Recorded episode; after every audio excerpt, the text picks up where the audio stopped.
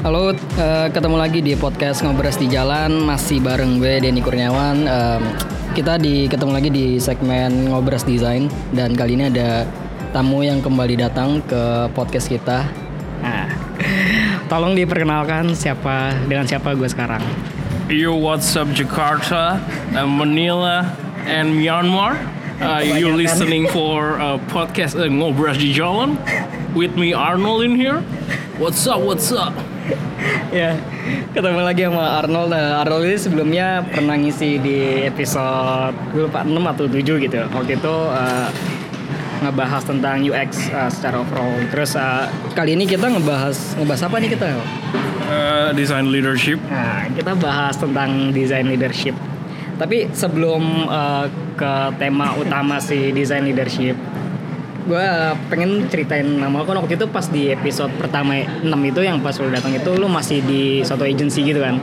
Iya, di agency. Terus kenapa sekarang akhirnya kembali ke produk?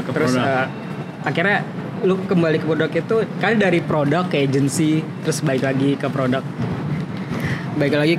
Terus lo tuh sebenarnya ada apa sih, memetakan karir lo gak sih secara keseluruhan? Iya, kalau dari gue sendiri sih, India di Indonesia ketahuan. Tadi kita Arnold kena arwah bule gitu. Yo, shop for me. Yeah. Jadi kalau gue tiap pindah karir sih sebenarnya gue tuh sebenarnya ada tujuannya sih. Biasanya tujuannya itu nggak jauh-jauh dari apa yang gue nggak dapet di perusahaan lama gitu. Jadi misalnya dulu gue kenapa ke agensi, karena gue cerita dulu di Kudo gue bikin produk itu aja, satu produk dalam gitu. Yeah. Tapi kalau di agensi itu lu sebagai desainer pemikiran lu kemana-mana banget gitu loh, luas banget. Jadi bukan ngerti cuman dalam doang, tapi luas juga. Nah terus balik lagi nih ke produk, kenapa kemarin, karena ada challenge dari perusahaan gue yang sekarang ini, kayak dia mau digital transformation gitu loh. Nah perusahaan dia ini tua banget, kayak percetakan sama toko buku terbesar, tua banget, dan mereka sadar kayak customernya harus berubah dan mereka harus berubah. Nah salah satu cara perubahan digital transformation paling kelihatan tuh lewat user experience. Ada yang bilang juga lewat customer experience kan. Tapi kalau gue customer kan yang udah beli dan transaksi aja, tapi user kan lebih gede dari itu. User tuh bisa aja pegawai lu, bisa aja supplier lu gitu sih. Kalau dari gue gitu. Yang gue cari sih itu sama work life balance sih. Jadi pertama challenge yang lo dapat ya gitu. Nah itu kesadaran kayak gitu tuh muncul dari si levelnya mereka, atau memang kayak ternyata user di luar sana tuh kayak banyak ada tuntutan gitu nggak sih? Kalau dari industrinya dia sih sayang aja Amazon belum datang ya. Sebenarnya mereka telat banget gitu. Kalau banking kan kayak udah di disrupt gitu loh, kayak transportasi udah di disrupt gitu kan. Tapi kalau publishing, kalau kita lihat kayak publishing sama jualan buku tuh belum terdistrap aja di Indonesia gitu. Nah mereka tuh sadarnya gimana? Walaupun belum terdistrap dan nggak ada saingannya, tapi penurunan gitu, penurunan banget. Kayak orang-orang yang kayak gue nih punya Kindle, belinya ya nggak mungkin di toko buku gitu kan. Kayak atau gue, temen gue belinya biasa, misalnya kayak Dwi Nawan tuh belinya di Booktopia, yang nggak beli di, karena buku-buku yang dipilih banyak pengen dimintain ke desainer tuh nggak ada juga di toko buku gitu. Jadi dia penurunan banget. Dari konten kayak sebenarnya dia bingung kan, konten yang milenial mau apa sih gitu. Ya kan, konten yang milenial mau apa kayak gitu. Dan kayak gitu sih mereka nggak ngerti pasarnya tuh berubah segede apa. Itu mereka kayak gitu nggak dapat dari marketing research ya. Nah namanya perusahaan tua itu sebenarnya yang banyak itu sebenarnya kan asal bapak senang gitu loh. Iya, jadi kayak misalnya waktu itu gue ke toko gitu, gue nanya data ini minta siapa ya? Itu lempar-lemparan pusat sama cabang. Semua cabang ngomong di pusat ngomong semuanya di cabang. Kayak berarti yang bener yang banyak lah. Berarti ada di pusat gitu. Kayak gitu-gitu sih. Jadi kalau data sendiri waktu gue masuk aja mereka punya tim data itu data warehouse. Bukan data science, data BI gitu. Jadi gue bilang, kok ini gak ada data science analis kawan-kawan? Iya, kita yang nge-keep data ya. Data warehouse tuh yang nge-keep yang nyimpen, sorry bahasa campur-campur, yang nyimpen iya somehow ya instead yang nyimpen data transaksi doang, jadi nggak punya data behavior. Okay. Ya gue sebagai UX cuma dari transaksi gimana ya gitu, susah banget kan. Transaksi itu cuma kayak ngasih tahu dia beli doang, nggak ngasih tahu dia lihat apa, nggak ngasih tahu dia selanjutnya ngapain, gitu sih. Nah itu kejadian sama gak sih, maksudnya kasusnya sama sama kayak pas lo awal pindah ke Kudo tadi, yang awal banget Kudo kan dari awal. Pertama banget kan. Nah itu kondisi sama atau memang terlalu rumit deh yang sekarang? Beda sih kalau kalau Kudo itu dulu masih startup dari awal, emang nggak punya data primer kayak data tracking nggak ada. Kalau itu kan mereka udah puluhan tahun deh. Ya. Kalau ini ngerapihin benang kusutnya yang susah ya. Jadi kalau kayak Kudo itu kayak kita dari kapal Sukoci terus jadi kapal feri gitu misalnya kan. Kalau itu udah kapal segede Titanic gitu loh. Belok dikit tuh semua goyang gitu. Divisi lain kayak nanya, ada apa ini? Gitu. Serius gitu. Jadi kayak, kok data ini nggak? Ya namanya juga kapal Titanic ya.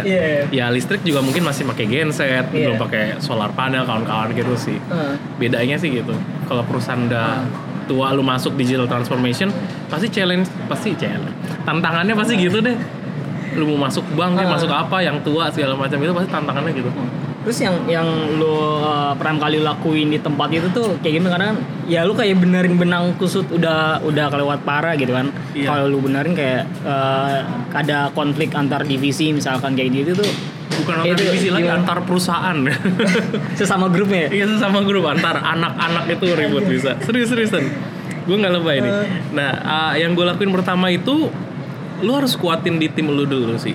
Jadi kan sebagai head UX gue punya kayak anak didik lah kalau gue disebutkan kayak anak buah anak didik.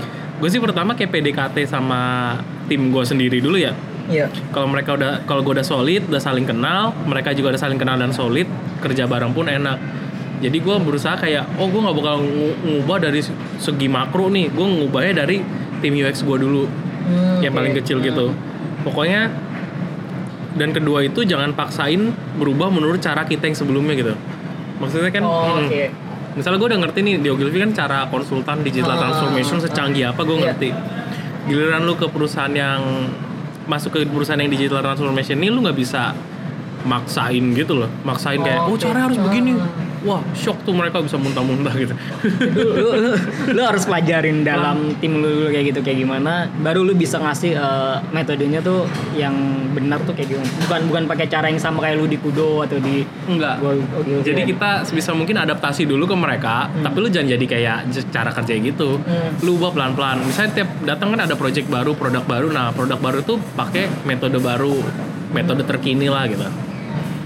Kayak gitu. Bahkan sebelum gue masuk itu nggak terlalu pakai Scrum juga gitu.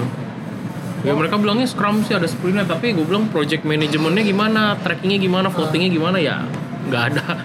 Lu langsung kayak discuss gitu dong ke PM atau ke bagian mana sih yang lu benar-benar kayak baru masuk lu tuh gue tuh harus ngobrol nih sama si ini, harus sama ini gitu.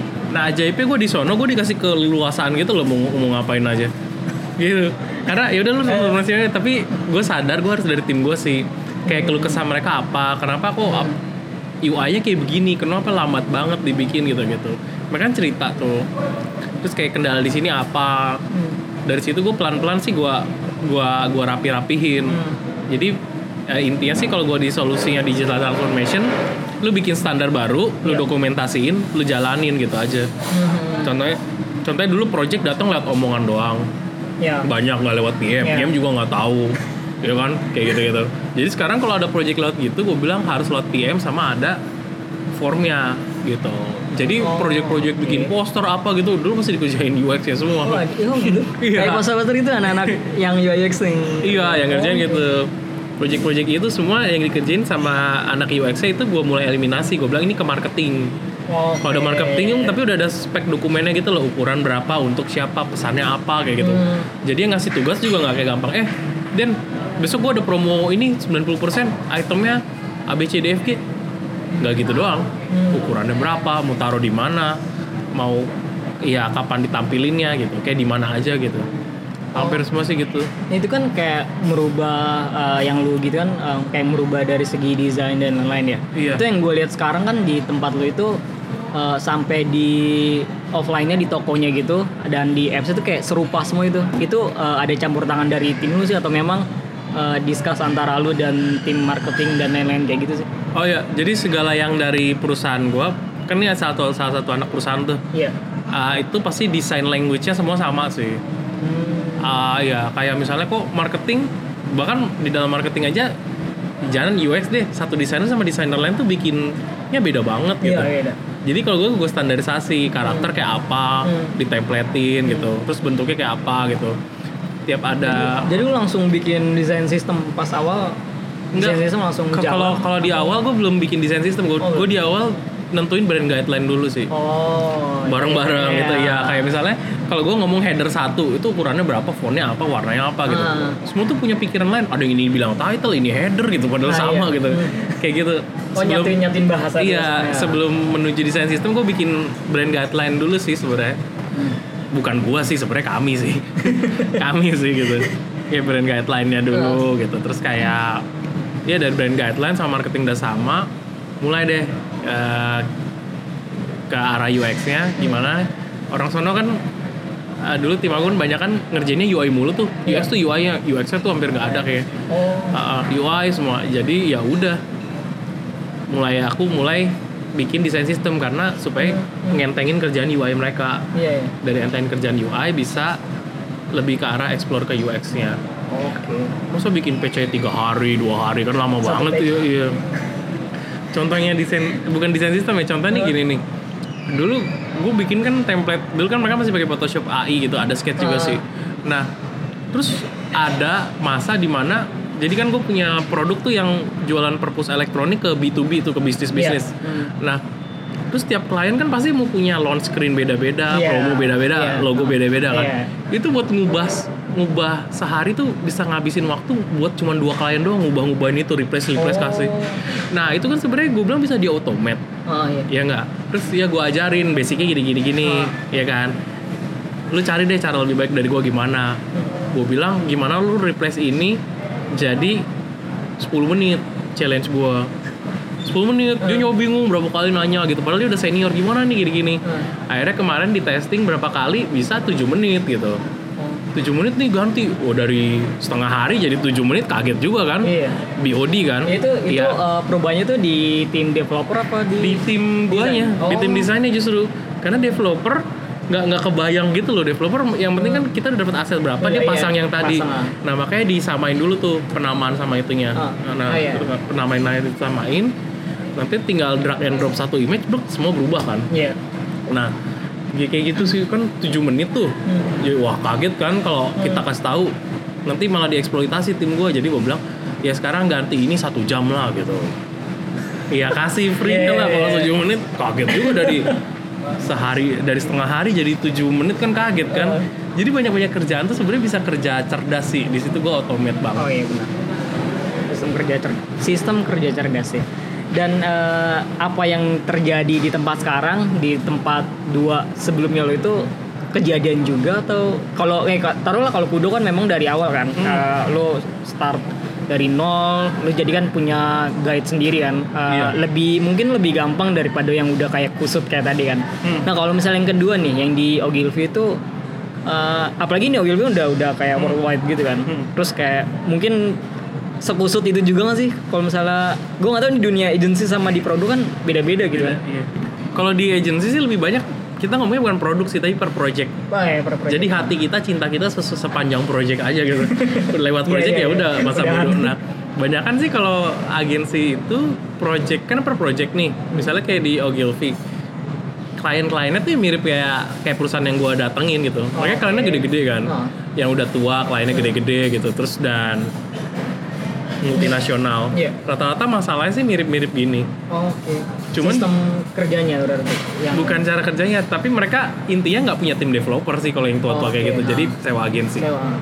Nah, cuman kalau beda di agensi sama di dalam perusahaan gini adalah bedanya itu lu harus berempati sama developer lu sih. Kalau di agensi lu mau bikin sekeren apapun gue udah gini nih bikin prototipe pakai AI kayak apa, sampai pakai AI ya ribetnya kan. Itu rumit banget. Rumit banget kan. Lempar aja ke vendor gitu.